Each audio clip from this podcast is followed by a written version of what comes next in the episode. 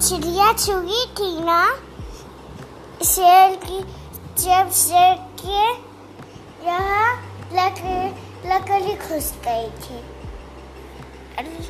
तो शेर को हॉस्पिटल जाना था।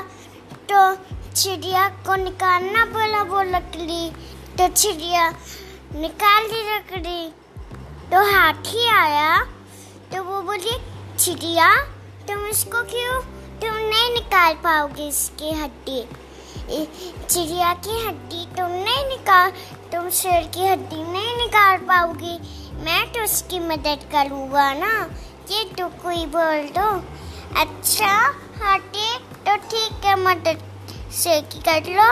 मैं फ्रांस के साथ खेलने जा रहा हूँ और, और हाथी तुम इसको ठीक करो। ये।